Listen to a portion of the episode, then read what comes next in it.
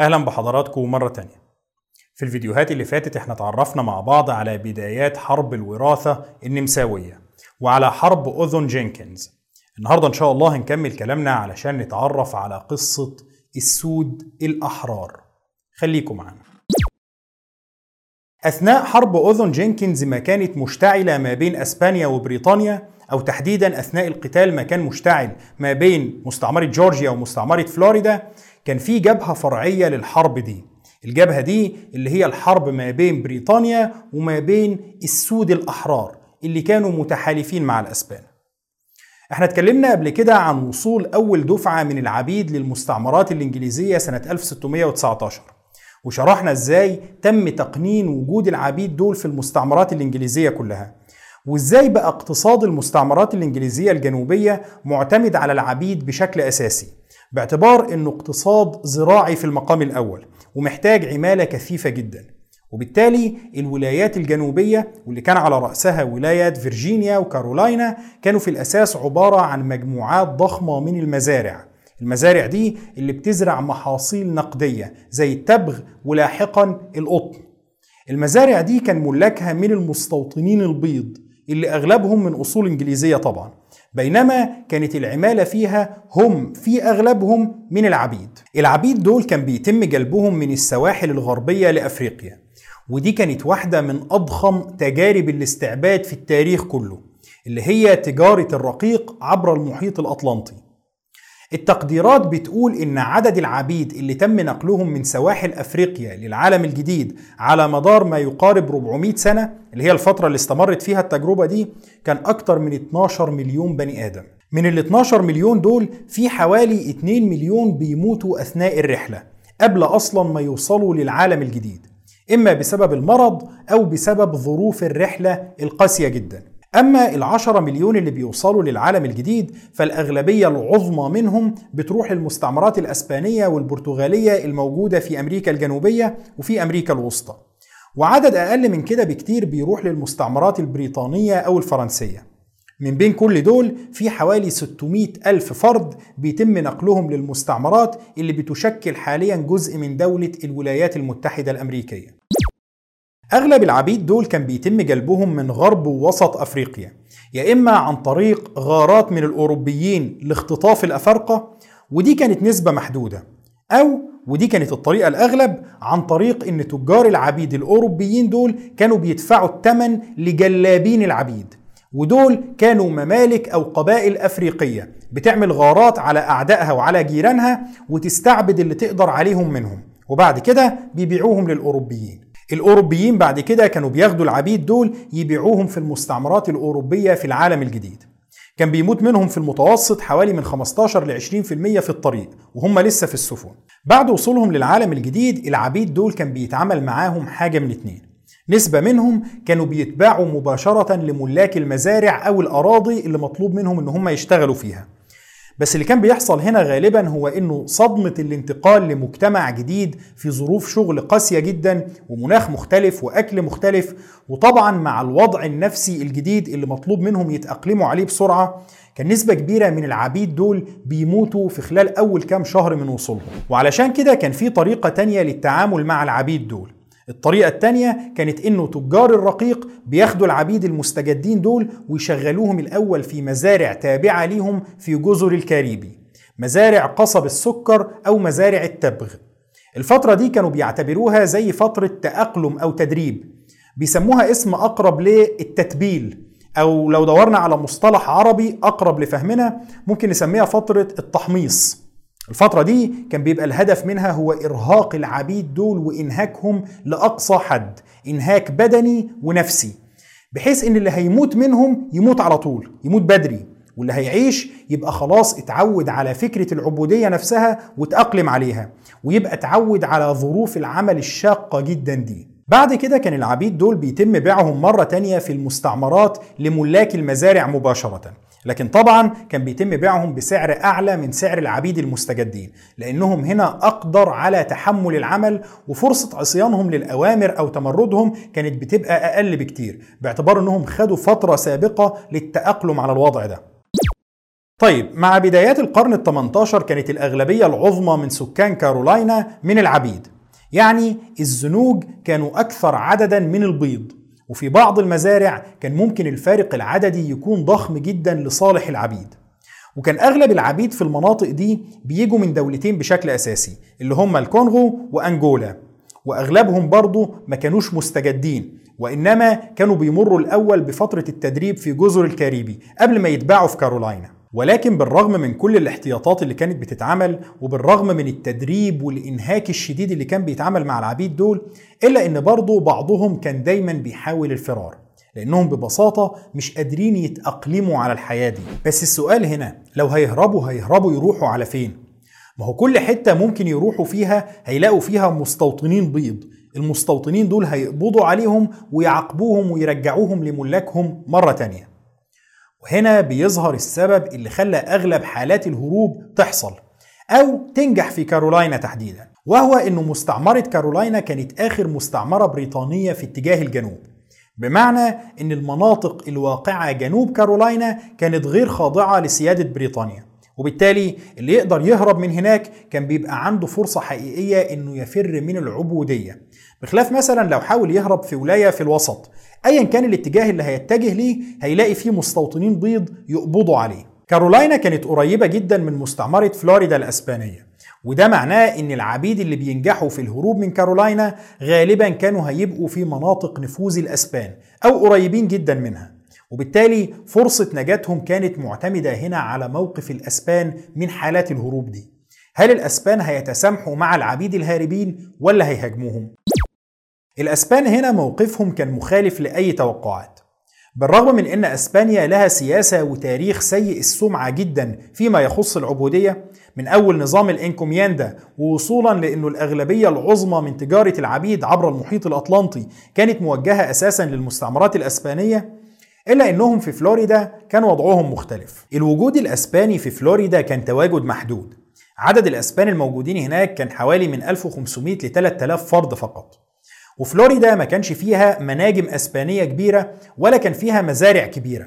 بل بالعكس الأسبان كانوا معتمدين في توفير احتياجاتهم من الغذاء على حلفائهم من قبائل السكان الأصليين واللي كان على رأسهم قبائل الأبالاتشي وعلشان كده ما كانش فيه عند الأسبان أعداد ضخمة من العبيد في فلوريدا اللي تخليهم يدافعوا عن العبودية ويعتبروها نقطة مهمة. ومع تصاعد التوتر ما بين إنجلترا وأسبانيا بدأ الأسبان يشوفوا في موضوع فرار العبيد من المستعمرات الإنجليزية ده فرصة كبيرة ليهم. بداية من سنة 1689 الأسبان في فلوريدا بدأوا يسمحوا للعبيد الهاربين من فيرجينيا أو كارولاينا بإنهم يعيشوا بحرية في فلوريدا بعيدا عن قبضة الإنجليز. وسنة 1693 الملك كارلوس الثاني ملك أسبانيا بيصدر قرار بأنه العبيد الهاربين من المستعمرات الإنجليزية هيتم منحهم الملاذ في فلوريدا. بشرطين. الشرط الأول هو إنه العبيد دول يعتنقوا الكاثوليكية. والشرط الثاني هو إنهم يخدموا لمدة أربع سنين في ميليشيا عسكرية هتتحالف مع الأسبان. وفي المقابل الأسبان هيضمنوا حريتهم. طبعا الشرطين دول كانوا يعتبروا شرطين مقبولين جدا بالنسبة لأغلب العبيد الفارين من المستعمرات الإنجليزية. بالنسبة لشرط اعتناق الكاثوليكية ففي عدد كبير أصلا من العبيد دول كانوا بالفعل كاثوليك لأن مملكة الكونغو كانت تحولت للكاثوليكية بعد وصول البرتغاليين لها بفترة وجيزة. في البداية ملك الكونغو بيتحول للكاثوليكية سنة 1491 وبعدها باقي رجال دولته وباقي شعبه بيتبعوه. وبما إن عدد كبير من العبيد دول كانوا من الكونغو فهم أصلا كانوا كاثوليك من لحظة ولادتهم. أما بالنسبة لنقطة الخدمة العسكرية فما كانش فيها مشكلة لأن اللي هيخاطر بالفرار هيكون عنده استعداد للقتال دفاعا عن حريته. ومع صدور المرسوم ده بدأ الهاربين يتدفقوا على فلوريدا. وكل ما كان حد منهم بيوصل كان الأسبان بيجمعوهم مع بعض. في النهاية بقى ليهم قيادة موحدة. وحاربوا جنبا إلى جنب مع الأسبان ضد الإنجليز أكتر من مرة. وفي المرات دي كانوا بيثبتوا شجاعة فائقة. وده اللي خلى الأسبان يتشجعوا ويدعموهم أكتر وأكتر. ومع تزايد أهميتهم بالنسبة للأسبان حاكم فلوريدا بيقرر سنة 1738 إنه ينشئ ليهم قلعة بالقرب من قلعة سانت أوغستين الأسبانية في فلوريدا. القلعة الجديدة دي كان اسمها فورت موسي. ودي كانت أول قلعة أو مدينة للسود الأحرار في الدولة المعروفة حاليا باسم الولايات المتحدة الأمريكية. وعلى الجانب الآخر الإنجليز كان عندهم مشكلة كبيرة في التصرفات الأسبانية دي. انتشار الأخبار في المستعمرات البريطانية عن إن العبيد اللي بينجحوا في الهروب ممكن يحصلوا على حريتهم في فلوريدا كان ممكن يعمل للإنجليز مشاكل ضخمة جدا لأنه ببساطة هيشجع المزيد من العبيد على الفرار والبحث عن حياة أفضل. وعلشان كده بدأ المستوطنين البريطانيين في كارولاينا يشددوا الدوريات على حدودهم علشان يقدروا يقبضوا على أي عبيد هاربين ويرجعوهم مرة تانية. ومع نشأة مستعمرة جورجيا سنة 1732 في اتجاه الجنوب من كارولاينا الموضوع بقى أسهل بالنسبة للبريطانيين لأن جورجيا في بدايات نشأتها كانت مستعمرة بلا عبيد. ده معناه إنها كانت مستعمرة من البيض. وعلشان كده أي عبد هارب أي عبد أسود هارب من كارولاينا في اتجاه فلوريدا كان لازم هيمر بجورجيا. وهناك هيتم تمييزه بمنتهى السهولة والقبض عليه وإعادته مرة تانية لكارولاينا. طبعا سكان جورجيا كانوا بيقبضوا عليه ويرجعوه. أيوه جورجيا كانت مستعمرة بلا عبيد لكن ده مش معناه إن سكان جورجيا كانوا ضد العبودية أو بيطالبوا بتحرير العبيد مثلا. كل الحكاية إن سكان جورجيا كانوا عايزين يمنعوا العبيد علشان يدوا فرصة للمساجين السابقين والطبقات شديدة الفقر في بريطانيا إنها تلاقي مكان تعيش فيه وتشتغل فيه. إنما لما توصل للعبيد يبقى سكان جورجيا طبعا هيدعموا المستوطنين في كارولاينا وهيقبضوا على أي عبيد ويرجعوهم مرة تانية لكارولاينا. طيب مع تأسيس قلعة فورت موسي سنة 1738 بدأ العبيد في المستعمرات البريطانية يتشجعوا أكتر على فكرة الفرار من العبودية وهنا بتحصل حادثة تمرد ستونو. التمرد ده بيحصل في مستوطنة صغيرة في كارولاينا الجنوبية قريبة من نهر اسمه نهر ستونو. المستوطنة دي ما كانتش بعيدة قوي عن فلوريدا كانت المسافة بينها وبين فلوريدا حوالي 240 كيلو. يوم 9 سبتمبر سنة 1739 في مجموعة من العبيد في المستوطنة دي بينظموا ثورة مطالبة بالحرية. العبيد دول كان بيتزعمهم واحد اسمه جيمي. في خلاف على هل جيمي ده أنجولي ولا من الكونغو ولكن على الأغلب إنه كان من الكونغو. جيمي كان كاثوليكي أصلا وكان بيتكلم اللغة البرتغالية وكان واضح إن عنده قدر كبير جدا من التعليم والثقافة. الراجل بيتزعم مجموعة مكونة من حوالي 20 عبد. كان منهم عدد كبير برضه كاثوليك وكان في بعضهم بيتكلموا هم كمان اللغة البرتغالية. على الأغلب المجموعة دي كلها كانت من الكونغو لأن الكونغو في الفترة دي كان فيها حرب أهلية وكانت الأطراف المتحاربة في الحرب دي بتلجأ لبيع أسرى الحرب بتوعها كعبيد. من ناحية علشان تخلص من تهديدهم ومن ناحية تانية علشان يحصلوا على المزيد من الأسلحة النارية من التجار الأوروبيين كثمن للعبيد دول. وبسبب حالة الحرب دي كان وارد إن في مجموعات من الجنود المتمرسين في أعمال القتال يتم أسرهم وبيعهم كرقيق. وده غالبا اللي حصل مع المجموعة دي. وهنا خلينا نتخيل مجموعة متدينة ومتعلمة احتكت بالأوروبيين قبل كده وتعلمت اللغات بتاعتهم ومدربين على القتال بشكل كويس جدا. خلينا نتخيل إن دول وقعوا في الأسر. رد فعلهم الطبيعي هو محاولة الهرب. ومع وصول أخبار أو حتى شائعات لهم عن السود الأحرار الموجودين في فلوريدا جيمي والمجموعة اللي معاه بيقرروا إنهم يتحركوا. لكن على خلاف أغلب حالات الهروب الفردية السابقة المرة دي بيقرروا إن هم يتحركوا بشكل جماعي منظم. العشرين فرد دول بيجمعوا نفسهم في يوم حد علشان يضمنوا انشغال المستوطنين في الكنيسة وبيتحركوا على الطريق وهم شايلين لافتة مكتوب عليها الحرية وبيرددوا بشكل جماعي هتافات مطالبة بالحرية يعني حاجة أقرب لمظاهرة مش لتحركات عسكرية. ومع وصولهم لأقرب محل بيبيع أسلحة وذخائر بيهاجموه وبيقتلوا اتنين من المستوطنين اللي شغالين فيه وبيستولوا على الأسلحة والذخائر اللي هناك. وبعدها بيبدأوا التحرك في اتجاه الجنوب بهدف الوصول لفلوريدا. ومع تحركهم في الطريق إلى فلوريدا كل ما كانوا بيعدوا على مزرعة فيها عبيد كانوا بيهاجموا المزرعة دي وبيقتلوا أي مستوطن يقاومهم. وبعدها بياخدوا العبيد اللي فيها معاهم. وطبعا كل ما كانوا بيتحركوا أكتر كل ما كانت أعدادهم بتزيد. لحد ما في النهاية عددهم وصل لأكتر من 80 فرد. طبعا دي كانت صدمة مرعبة بالنسبة للمستوطنين. الصدمة مش بس إن العبيد بيهربوا ولكن إنهم بيتحركوا بشكل منظم وجماعي وإنهم بيهاجموا المستوطنين.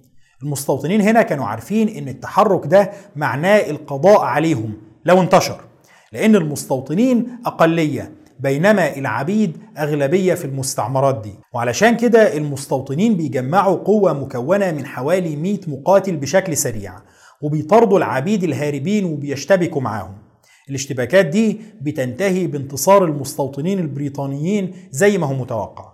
ولكن في الاشتباكات اللي حصلت دي بيموت من العبيد حوالي 50 فرد في مقابل 23 قتيل من المستوطنين البيض أثناء المعركة. ده بالإضافة لحوالي 20 مستوطن كمان بيكونوا اتقتلوا قبل المعركة لما كان العبيد بيهاجموهم أثناء الفرار. لكن حتى لو بصينا للأرقام اللي سقطت في المعركة بس هنلاقي إنه في مقابل كل اتنين قتلوا من العبيد في واحد قتل من المستوطنين البيض.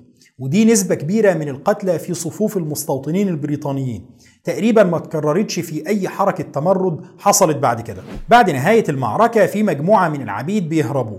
ولكن المستوطنين بيطردوهم وبيقدروا يقبضوا عليهم بعدها بأسبوع تقريبا. في النهاية بيتم إعدام أغلب العبيد اللي تم القبض عليهم والأعداد القليلة اللي ما بيتمش إعدامها بيتم بيعها في جزر الهند الغربية علشان يضمنوا إنهم بعيد تماما عن كارولاينا. ولكن نهاية التمرد ده ما كانتش نهاية المطاف بالنسبة للبريطانيين. البريطانيين بالنسبة لهم الموضوع كان مرعب. الحدث ده لو اتكرر على نطاق واسع أو بشكل منظم أكتر العبيد اللي هم مستقلين بيهم دول هيقضوا عليهم تماما. وعلشان كده المستوطنين في المستعمرات البريطانية بقى شغلهم الشاغل بعدها هو إزاي نمنع تكرار الموضوع ده. وهنا المستوطنين بعد تفكير ومناقشات طويلة بيقولوا بس إحنا لقينا كام نقطة نقدر نعتبرهم حلول للمشكلة دي. أول جانب في الحل ده بيكون إصدار قانون اسمه قانون الزنوج. القانون ده بيتم إصداره سنة 1740 القانون ده بيصدر في مستعمرة كارولاينا الجنوبية. وبموجب القانون ده بيكون ممنوع على العبيد إن هم يتجمعوا مع بعض في أي مكان. بيكون ممنوع عليهم إنهم يزرعوا الطعام بتاعهم. ممكن يشتغلوا في الزراعة عادي ولكن يزرعوا محاصيل نقدية يزرعوا تبغ أو قطن. أما الأغذية فدي تشجعهم على الاستقلال.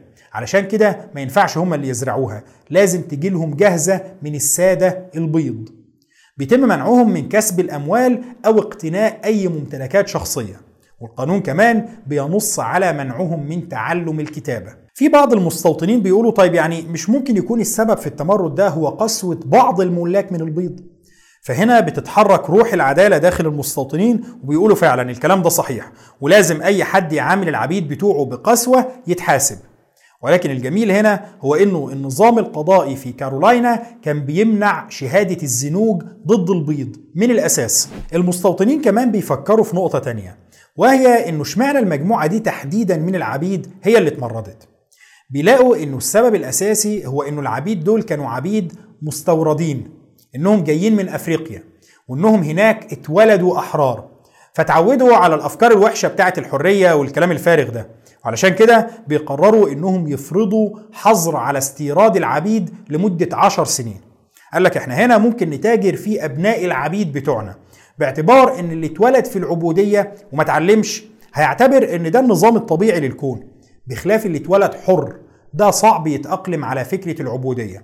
وعلشان كده بالفعل بيتم تطبيق حظر على استيراد أي عبيد جدد للمستعمرة. وحتى لما بيتم رفع الحظر ده سكان كارولاينا بيتجنبوا إنهم يجيبوا عبيد من الكونغو أو أنجولا خوفا من تكرار الثورات ضدهم مرة تانية. وبالإضافة لكده مستعمرة كارولاينا الجنوبية بتتخذ إجراء من أسوأ ما يمكن تخيله فيما يخص العبودية وتحديدا في مسألة عتق الرقيق. النظام المعمول به في أقصى أنظمة العبودية المعروفة كان إنه السيد يملك إعتاق عبده في أي وقت.